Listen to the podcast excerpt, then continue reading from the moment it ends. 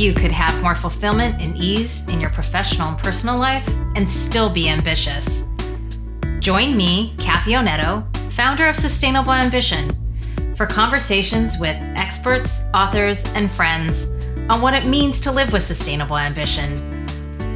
Learn concepts, tips, and tools to craft a fulfilling career on your terms while still being ambitious and avoiding burnout. For show notes from this episode, visit sustainableambition.com slash podcast. Now, let's learn more to help you craft your career to support your life from decade to decade. On to today's conversation.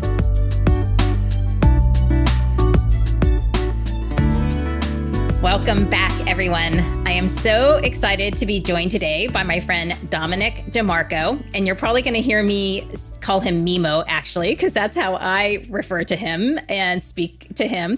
So we went to the University of Virginia together for undergrad and have stayed in touch since. So, Mimo, welcome to the show. Thank you, Kathy. Happy to be here. Yeah, I'm so excited for this. And as an intro to this episode, I wanted to share why I wanted to have Mimo on. Then that's for two reasons. First, I'm interested in speaking with people who have engaged in activities that require endurance and resilience. Um, and that's because I believe our careers are a journey that require both.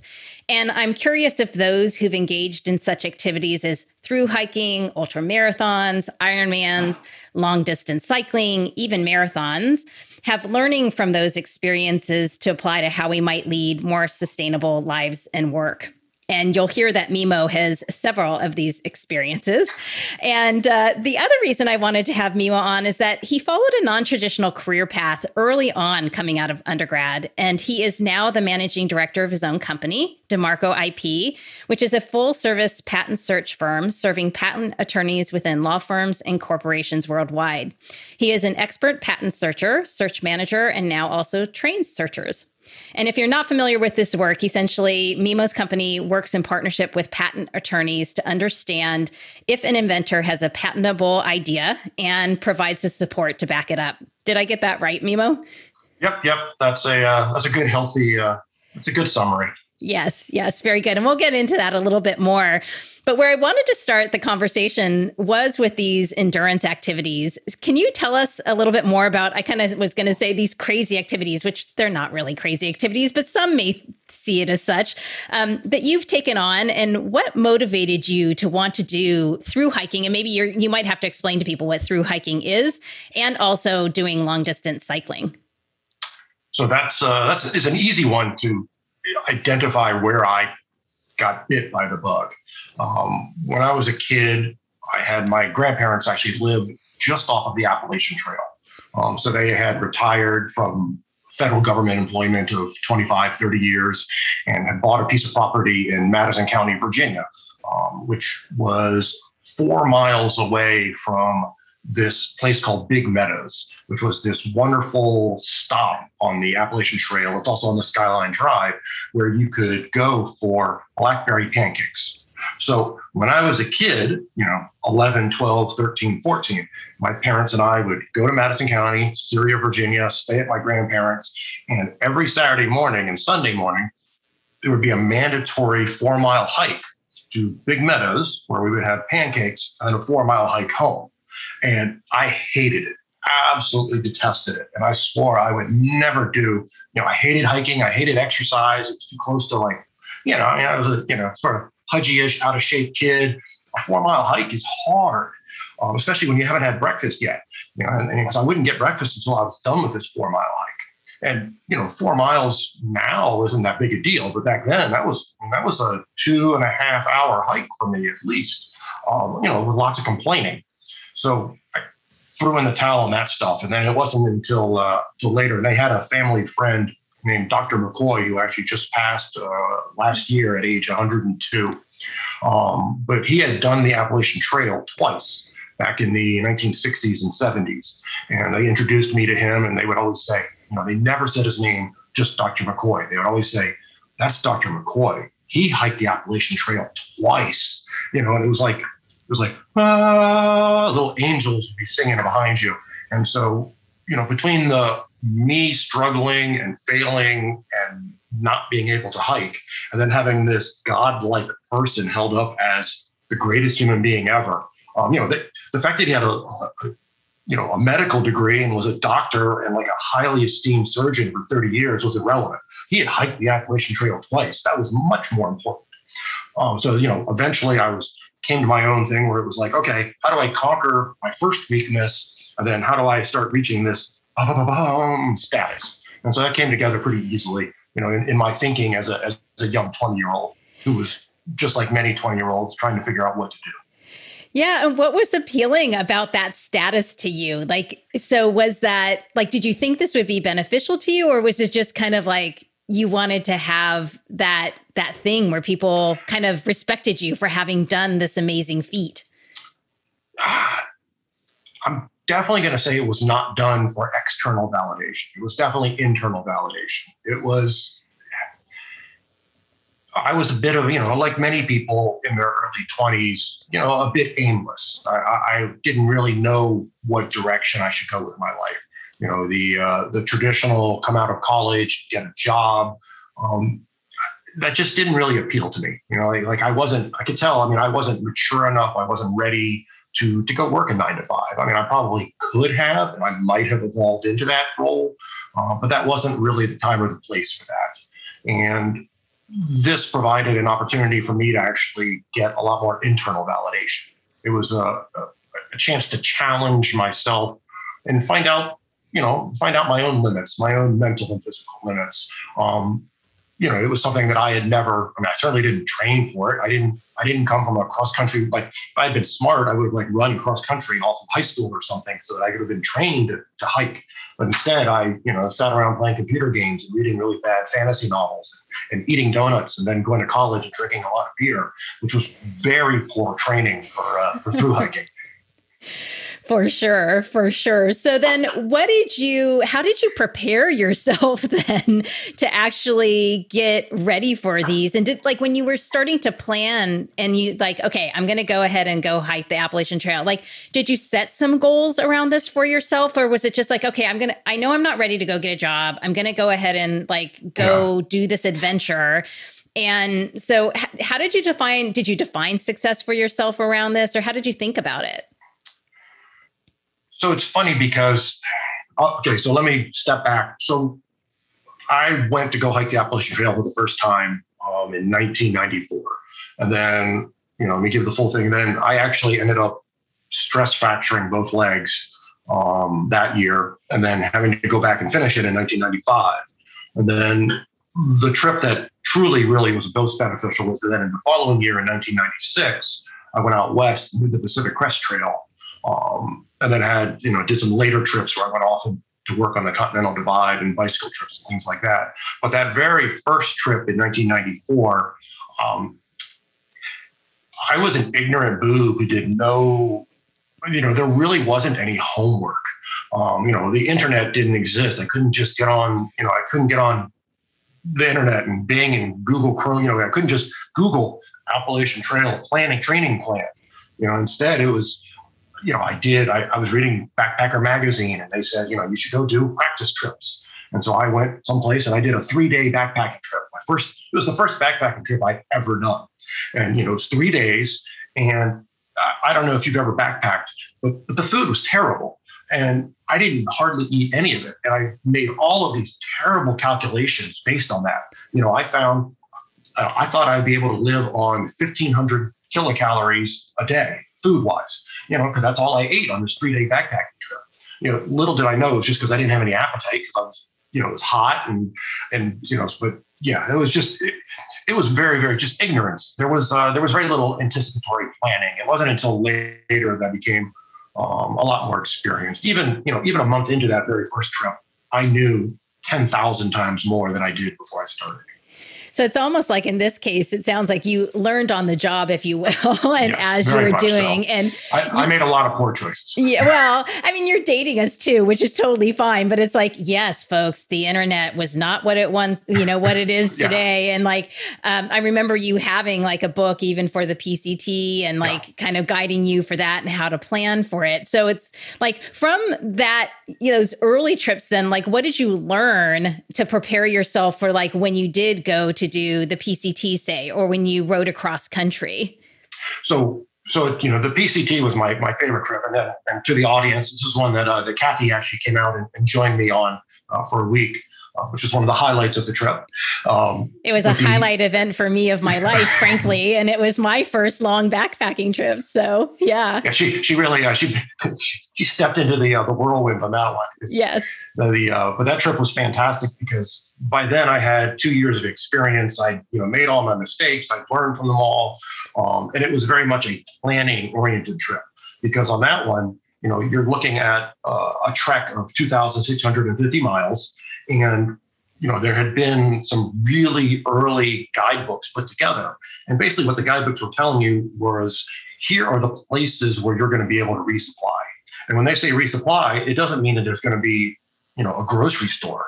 You know what it says is there's a there's a, a post office. And you go holy crap what am i going to do with a post office? And then you go okay I'm going to be able to mail myself a package of camping food at this post office. And you have to have a, a teammate. You know, I had uh, Erin Erin Connor, uh, Jay Connor's uh, wife, was my. I mean, I couldn't have done the trip without her help. Uh, you know, she mailed me every couple of weeks. She would get the packages there about two weeks before I arrived. It was sent to Mimo DeMarco, care general delivery, and you know, I would have the food I needed to get from that post office to the next post office. And this, I mean, this is the stuff that like I absolutely love this part of the planning because it's, you know, as a number cruncher and an engineer, you know, give me a spreadsheet, I'm happy, you know, because it was okay. Now it's going to be, you know, 250 miles from here to here. So if I'm going to be doing 25 miles a day, that's 10 miles, you know, that's 10 days of food. And so you would package 10 days of food. And now with enough experience, I knew, okay, I was like, so let's pack 4,000 calories per day. How can I get 4,000 calories per day? And I keep the weight to about 32 to 36 ounces. And I had, you know, the right you know, had the right macros. I had enough protein. I had enough fats. I had enough carbohydrates. Um, and it's, you know, and, and I'll be honest, the 4,000 calories was not enough. Um, I probably needed closer to six or 7,000 per day um, because I ended up, I lost about 0.7 to 0.8 pounds per day uh, for the first two months of that trip.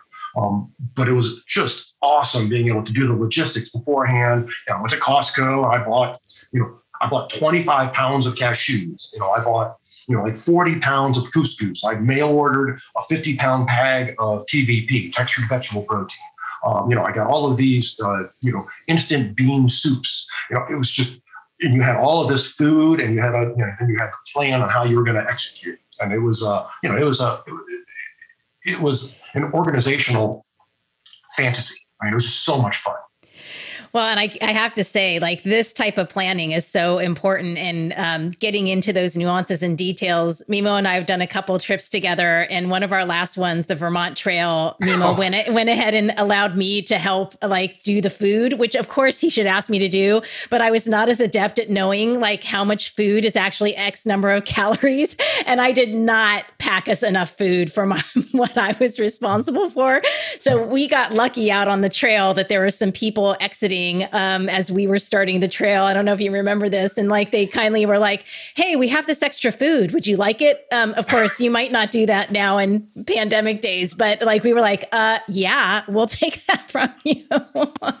um, so the planning is really important when you when it comes to this too. Yeah. yeah. And, and you know, and it's funny you talk about the planning and you know, as you just alluded to with your own experience, you know, the planning you do when you're still a newbie at any activity is so different than the planning you do once you have experience. You know, like, uh, you know, I, I, you know, I know later we're going to segue into the work stuff, but it's like, you know, I, I, laugh about that all the time with my work stuff. I say, you know, I worked for somebody for 10 years and that gave me an opportunity to make all my mistakes, you know, while I was on his dime. And then when I was finally out of my own company, it was like, oh, okay, I already know what not to do. You know, now I can do all these things that I think would be a more ideal way. And it's the same way with, you know, the endurance activities. You know, the decisions I was making when I was a newbie are completely different than the decision I was making, you know, a year or two, heck, even a month down the road. Yeah, I, that's really interesting, and I'm curious because you you say that you know there's a couple other um, events that you you didn't end up completing, and you say right. that this built a ton of character for you. And I, I find this one of them, like hiking the Continental Divide Trail. Like I feel like I got lucky because then I was able to go and hike with Mimo for three weeks on the Continental, um, well, on the Colorado Trail. Um, yeah. which was again a highlight experience for me in my life. And so you, and then you also attempted to bicycle 3,000 miles across Europe. So from times of adversity like i'm curious if you plan for times of adversity and then what do you what did you learn from various experiences from any of them i mean even two stress fractures that two stress fractures from the first one like that's not fun either it's so i'll i'll start i'll go in chronological order so the uh, the stress fractures were my first year on the appalachian trail and it was from so i was still learning what i was physically capable of and this is something anybody who does uh, athletics, you know, has to learn. And you know, and it's a painful lesson. You know, most people, especially who folks who are self-coached, which is 99% of us, you know, we don't know where that that tranche of where we should be is. You know, if you go above it, you know, you're you're you're pushing too hard, too fast, whatever it might be. Go below it, you're not really pushing yourself the level you should. You could be pushing yourself, and everybody has to find where their level is. And, and, you know, that kind of relates to actually even the happiness within those activities, you know, because you can, you could potentially be up here and be unhappy because you're pushing too hard, you know, and sometimes you need, it's helpful to have an external coach, you know, you know, when you're 22, you don't have the money and skill set to, to hire an external coach, plus you're a little too vanity oriented to ever admit you need one. Um, but, you know, I was pushing myself too hard. I was walking so I was doing about 30 to 35 miles a day of hiking on the Appalachian Trail, you know, up and down the, the mountains of, of the East Coast, which are brutal. I mean, they're just straight up and down. I mean, you know, anybody on the West Coast, let me tell you, your mountains may be taller, but they're nothing on the East Coast stuff, which is just like jagged rocks up and down. Um, and so I was doing 30 to 35 miles a day. And I was, you know, I said, hey, this this isn't hard. Like I think I can go faster. And so I was like, okay, let me try and bump it up to 40 per day. And unfortunately, the only way for somebody my size, like I'm just, you know, I'm not a gazelle. Uh, you know, I'm if I was doing, you know, if I was doing sports, I'd be a I'm a Clydesdale. You know, I'm sitting at 200 pounds on a, on a you know, is where my healthy weight is. Um, the only way for me to speed up was basically to run down hills. And so I would run down hills in my big giant mountain boots, which meant heel, heel, heel, heel stomping. And so I would heel stomp all the way down a mountain. By the way, you know, with the pack on, with yeah, weight well, on your back too. Yes. Yeah. yeah, yeah. And so eventually, yeah, stress fractured both of my uh, both of my my was it tibias on the front. And I got to the point where I, you know, I had to crawl to a road and, and, and hitchhike to a town and call a friend and say, come pick me up. Um, but that was the first time I'd ever, you know, that was the first time I'd ever pushed myself to failure.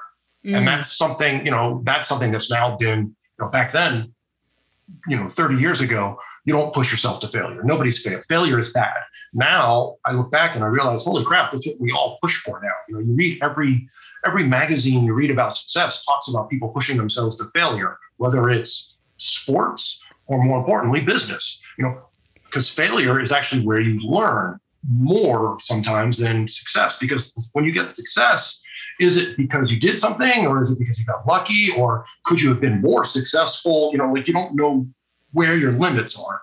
And that first failure was a taught me a lot. And it also taught me resilience because you know i was able to come back from that and i actually decided you know it took me like about a month month and a half to physically heal um, by then the the hiking season had ended and i was like you know I gained enough confidence, I got enough positives from that experience that I'm willing to dedicate another year of my life. Well, you know, of course, when you're you know 22 and 23, a year of your life doesn't mean anything, you know, because you're going to live forever. Uh, you know, if I said that now at my great old age, you know, a year is a long time. That'd be a huge commitment.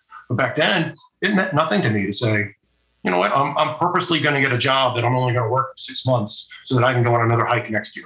And that set the that set the stage for doing that forward. And I probably, you know, if I had been successful without that failure, I probably would have been a one and done through hiker.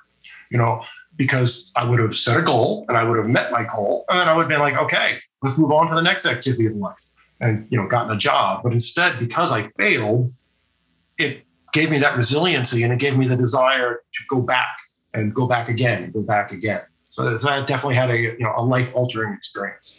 Yeah, that's really interesting. And so it's almost like did was it did it become then kind of like each of these experiences gives me an opportunity to grow and learn so let me go try it again and i'm sure there was maybe also i mean you probably you enjoyed being out there so i don't know did you end up getting addicted to it both for like the growth and the ex- just the experience of it absolutely absolutely i mean you know as somebody who's done uh, you know long distance activities running bicycling um, you know there is a certain chemical high. You know, you get that endorphin high. And I definitely had that while on these adventures and on these trips. I mean, it was just a continuous endorphin high of, you know, moving at three and a half to four miles an hour, you know, hiking pace.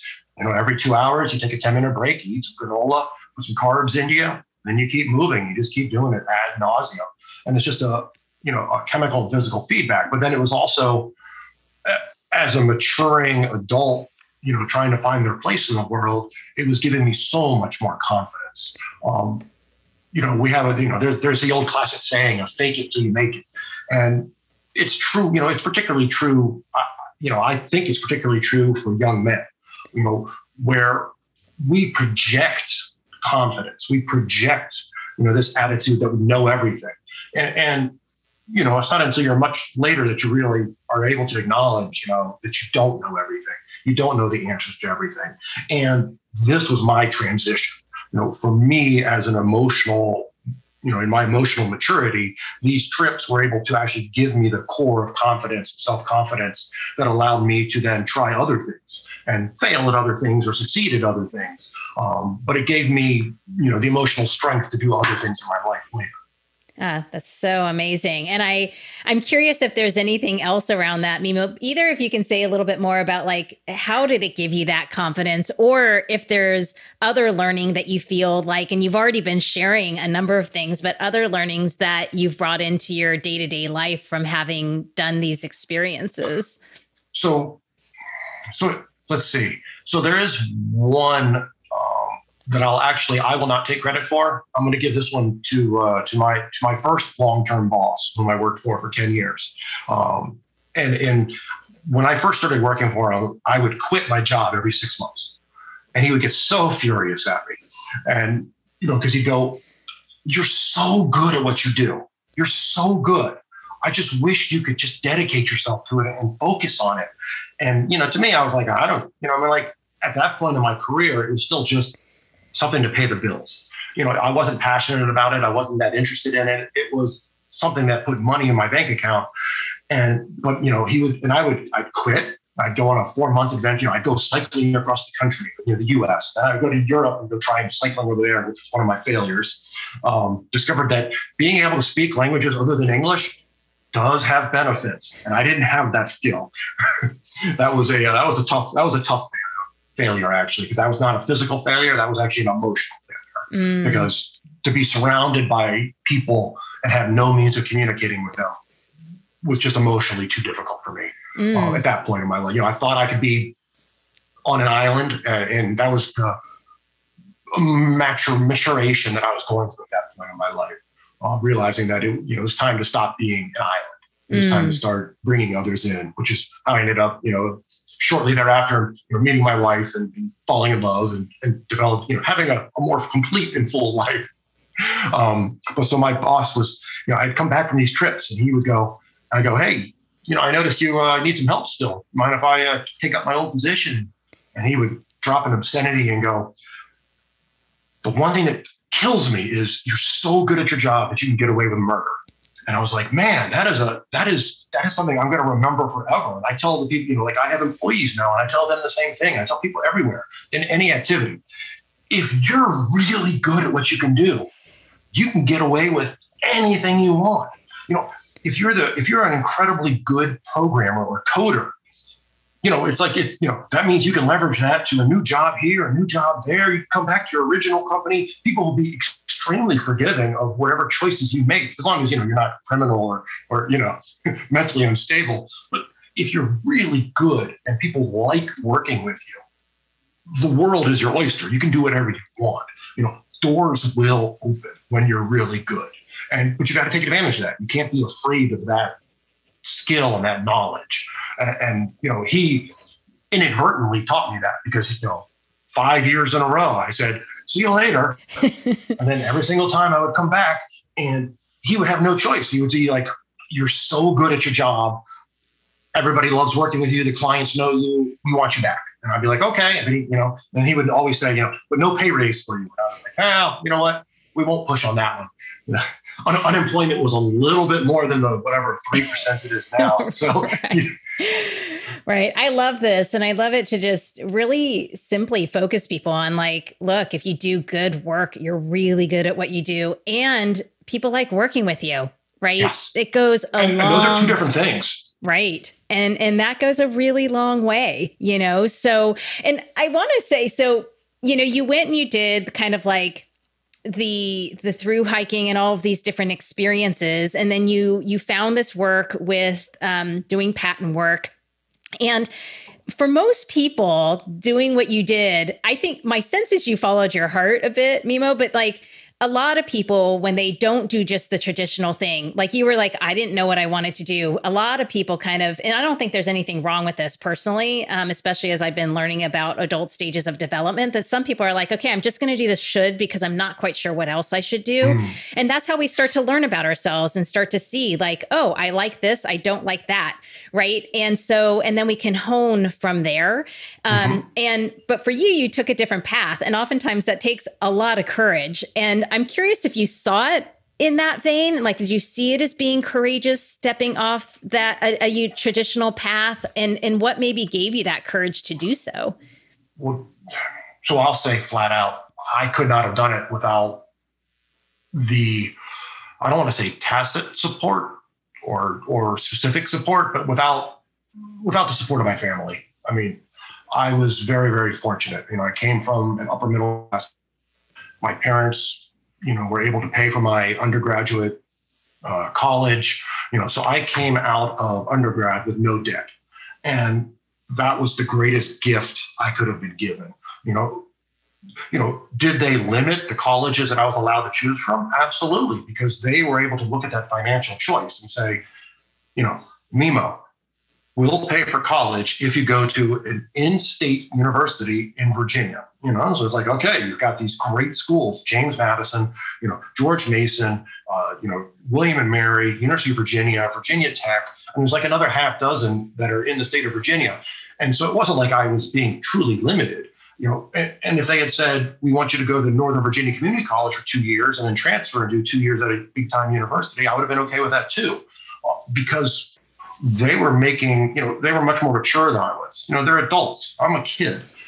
You know, but they had the they had the strength and willingness to say no and to guide me in a, a pathway that was going to set me up for success. And you know, I'm I was just like every other youngster. I want to push back against my parents and do whatever the hell I want. I want to go to some private, you know, school where I can be super special in a class of six people. But they were like, you know, no, no, you know, it's not the financial return on this just isn't there. And they were very, very numbers oriented on that. Um, and so they very, you know, but they were like, coming out of school debt free is monstrous. And so I had that that privilege. I mean, that's really the, the right word. It was a privilege that I was able to come out of school debt free, which gave me the freedom to do a lot of things. And then they didn't give me the negative emotional baggage uh, that most people receive. You know, getting positives is nice, but what we really unfortunately respond to quite often is negatives. You know, and if you're getting that negative, that not having the job is, you know, you can get 12, you know, it's like the old, I mean, I don't know, you ever, it's like the, uh, oh, what's his name?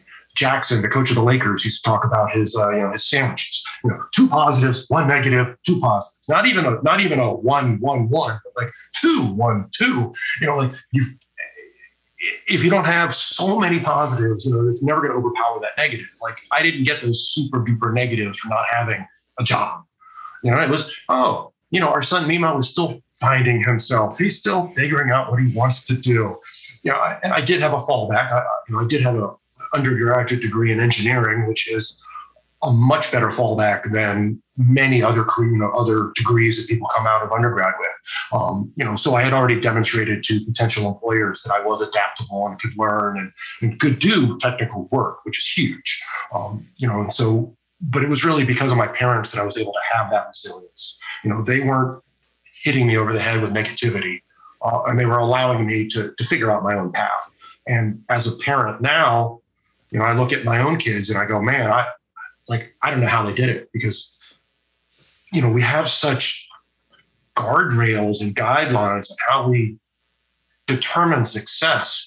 You know, there's very clear ones. You know, and it's like, how do you make sure you don't have that tone in your voice when you talk about what your kids are doing or when you talk to your peers when they do a non-traditional path it's really hard to not look down your nose at them and be like you're a moron. Like, get with the program, get a freaking normal job. You know, when they're choosing to go work on a co-op or they're, you know, not, or they're pursuing a semi-pro cycling career that pays them, you know, uh, $5,000 a year. You know, like, there's nothing wrong with that.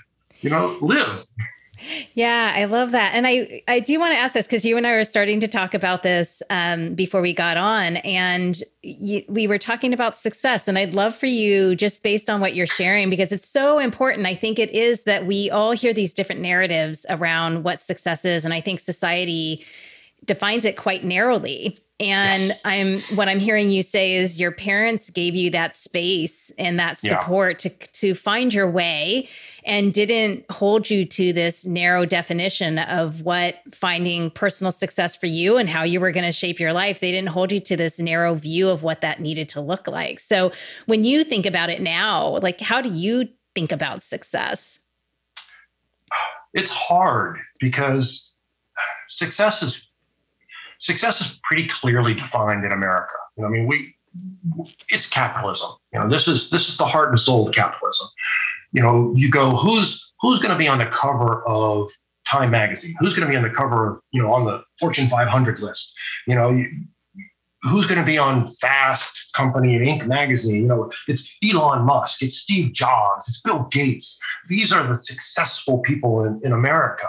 But you know, there's there's how many hundreds of millions of us, and then there's billions of people elsewhere in the world. And there has to be other ways of defining success, except for the the not even the one percent, the point zero zero zero one percent. And you know, you and I were talking about this earlier, and it's so important to realize that there's other ways of measuring success. You know, do you have a career that puts a smile on your face? You know, do you have a home life that puts a smile on your face? Do you have hobbies that put a smile on your face? You know, do you have things you can talk about when you go to your neighborhood bar that you're passionate about? You know, these are all signs of success. You know, you know, things that counter depression, anything that makes you not unhappy is a success. You know, uh, to me, you know, we have this big push that the only way to be successful is to start a company you know, get to the point where you can have an IPO and, you know, get a bunch of money from a venture venture capitalist, you know, and, and then and then get out, you know, with a six million, you know, six billion dollar parachute. That's the only measure of success. And that's just not fair because number one, that's not a pathway that's open to everybody. You know, yes, there are a select few people that are able to follow that pathway, as well as lots of people who try and fail. But for the 98, 99% of the rest of us who maybe don't want to do that, or that's not the, the direction we want to go, it's not the, even the pathway that would make us happy. You know, there has to be more. There has to be, like, to me, you know, finding a trade that you work with your hands. You know, whether you're an electrician, a plumber, whether you're a wood, you know, woodworker. Uh, one of my best friends hiking back in, you know, 25 years ago was a farrier. You know, he did the GI Bill and he became a farrier, and he was so happy. And he would you know, he would follow like there's some like an Oregon Trail wagon group that he would follow for years, and he was their farrier, and he would shoe all the horses, and like he would just light up talking about it, and I was like, holy crap, this is a guy who found success. Talk about a non-traditional path, you know, and and then he ended up meeting meeting a woman who was an author and fell they fell in love. And then but they she was like wait i write books. I can come up with creative ideas while we're on the wagon trail you know and then they would have you know their winters they wouldn't be traveling. So then that would be her primary writing time when i don't know what he was doing other blacksmith work. But you know they found happiness. And i was like it was meeting people like that and realizing that it doesn't just have to be get your initial nine to five starter job at the bottom rung of some corporation you know, and no offense to you, but you know, or, you know, go go to business school, you know, get your get your MBA, move up the ladder, and you know, and keep trying to you know leap, do these little leaps up. And don't be wrong, there's plenty of happiness in there. I've got lots of friends who follow those traditional paths, and they've all found their happiness. But you, you have to know that that's not the only way.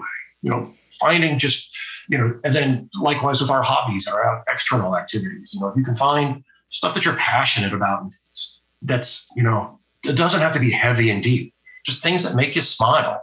Just any, you know, you know, anything that keeps us off antidepressants is a good is a success. Yeah. Yeah, uh, I love all of that, and I think, um, you know, yeah, some of the traditional shoulds for some of us they work, and then, but for many people, they are they they feel fearful to go and take an alternative path. And I think what I'm hearing you say is like be attracted to those things that put a smile on your face, and kind of search for those things um, that do so. And we've talked about that here at Sustainable Ambition, like look, it's a lot for me about this um, mindset is about defining success for yourself on your own terms and defining yeah. your own success metrics. It's not about following the should. It's really moving more towards, you know, what would you do if you could, and yeah. you know, following your heart a bit more.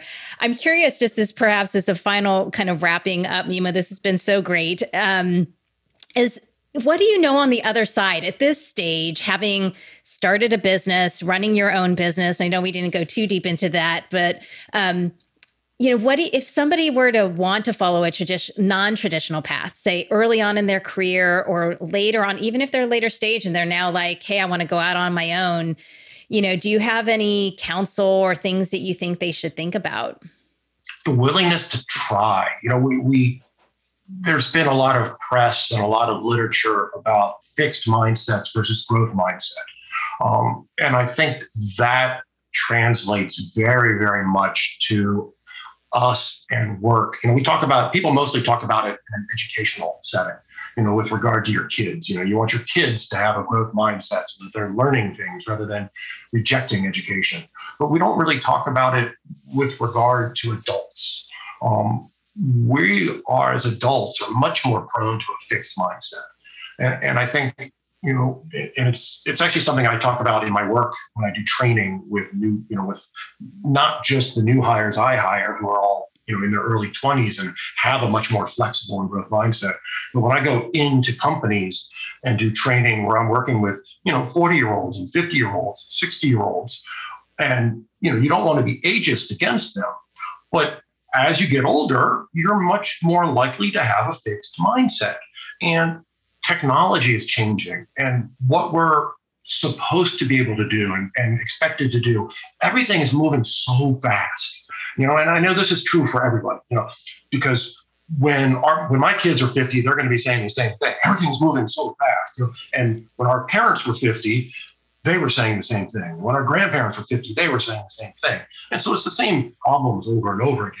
And it's you just have to be, you know, have that growth mindset at all times with regard to all things. And it's it, it means being able to, you know, just be willing to try. You know, try stuff, fail, succeed. It doesn't matter. Even the, but it's not even like the big picture. It's, it's the micro try. Uh, we had a we have a thing. So one of the things when, when I you know have hired and trained new people is I want them to be uh, button testers. So you know we have so at work we were using this horrific uh, user interface which has like at the top it looks like uh, it looks like Microsoft Word you know with all like the ribbon up at top and it has like it had like 70 different little buttons and you had no idea what any of them did and I always found that the people who were willing to click every single one of those buttons, you know, they had that little OCD behavior where they were like, what do all these do? And they click, click, click. click. Those are the ones who ended up being the most successful at their job because those are the ones who were willing to be like, screw it. What's the worst case scenario? Computer crashes. Who cares? You know, maybe there's some button up here that's going to make my life better. Let's go find out. And, you know, I think that translates to all aspects of life, being willing to push those weird buttons that you don't know what they do and see what happens. That's what's the worst case scenario. You know, you're not talking about, you know, chopping your leg off from frostbite. It's the button on a computer. Who cares? All right. Yeah. So that was that got me off on a big tangent. No, I love that. I mean, I love this both like leaning into growth mindset, but also really being willing to try. And I think that that, you know, like you're saying, what's the worst that can happen? And I'm also yeah. hearing there's so much juice in learning and trying something. And even if you do fail, that's where the learning is, right? Yeah. Um, and so I actually want to throw in one final question because one of the other things that um, I know we talked about again before we got started was that, um, you know, running in your own business is no joke, right? It can be demanding. And yet um, you have a family and you're pretty committed to finding joy and happiness and a holistic life. And I'm curious, like, how do you stay committed to that? How do you do you put structures in place? Like how do you sustain yourself or your commitment to your own happiness in this holistic life? It's hard. And, and, I, and I think the easiest way is finding people you trust. Um, that's what's been most important for me to be able to balance work and life. You know, when I first started my own company, you know, one of the lessons I got early from my father was, you know, any job you have, you give 100%. Absolutely. You always give your best, you know, give 100%.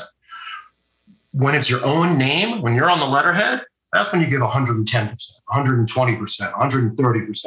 That's when, you know, the, the work week is nine days long. You know, there, there is no, you know, there is no limit on what you do when you're first starting out and it's your name on the letterhead. You know, no project is too big, no task is too menial. You do everything.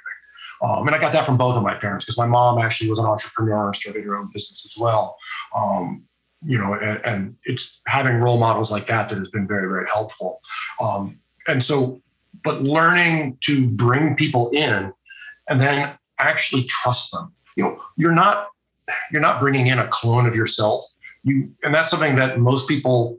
It's what I wanted to do originally. You know, I wanted to bring people in who are clones of myself. That's how you get into the rut of everybody hiring somebody who has the exact same background they have who looks the same way they do, who went to the same schools they went to. You know, you want to bring people in. You know, you want some of that because you want the same skill sets, but then you also want to bring in uh, somebody who has different skill sets, and you have to just empower them and trust them. And that's something that's it's taken me a long time to learn how to do. Um, but now I know, and it's good for the business and it's good for my mental health to be able to say, you know, I had a, a, a woman, Jennifer, working with me for about seven or eight years. And I had to be able to say, Jennifer, I trust you. I'm going to take a two week vacation. I'm going to go to Europe and I'm going to go ride in Paris-Brest-Paris, which is this uh, 1,200 kilometer ridiculous cycling trip. And I will not look at a computer. I will not look at a phone, and I will not be able to look at anything. And for a week afterwards, I'm not going to be able to look at anything my brain's going to be destroyed. But Jennifer, I trust you. Take care of the business. You know, here's the next invoice number that needs to be sent out. Here's my inbox. You can look at everything. You know, she could look at stuff that I don't want her to look at, but I have to trust her to just own it and do it. And that's something, you know, especially amongst entrepreneurs, uh, it doesn't, it's so hard to trust I mean, because, you know, you started a business because you felt like you were the only person in the world who could do something. And trusting somebody to run it while you're gone, you know, on vacation, whether it's a Friday or the month of January, you know, it doesn't mean you still can't, you're not the, the man. It, it just means that you're going to let somebody else have a different viewpoint and a little different vantage. And it's okay. You know, did things go perfectly all the time? Heck no. There are plenty of things that didn't go the way I would have wanted them to go.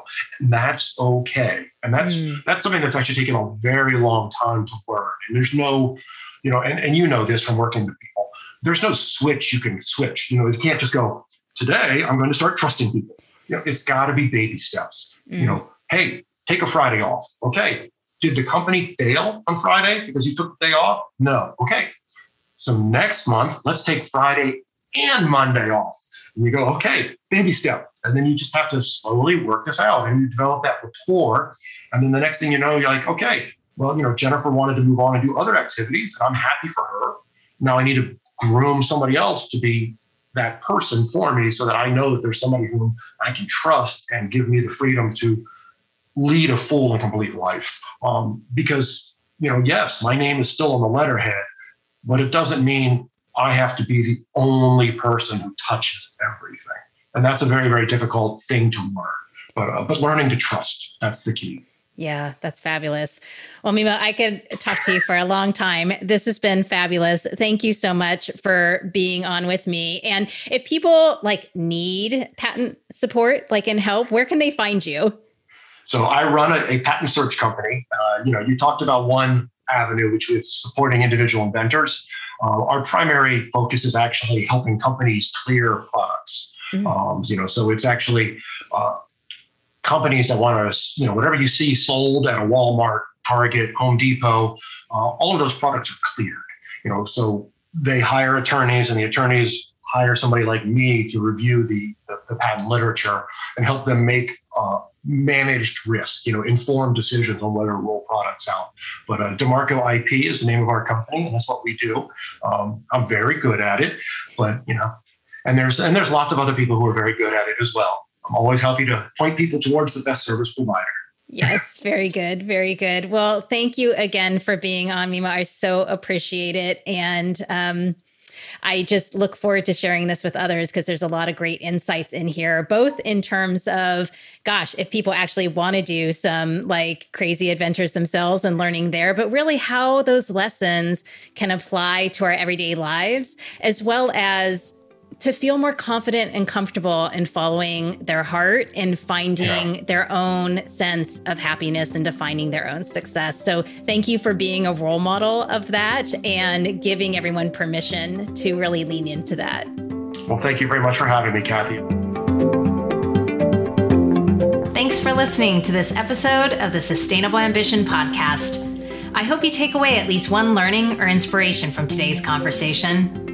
Find more inspiring interviews and get show notes for this episode at sustainableambition.com slash podcast. Make sure you don't miss an episode or my insider tips, guides, and tools by signing up for Sustainable Ambition Forum, my twice monthly newsletter. Sign up at sustainableambition.com slash subscribe. And remember, it's not about finding work-life balance, it's about building work-life resilience. Thanks again for joining me. Speak with you next time.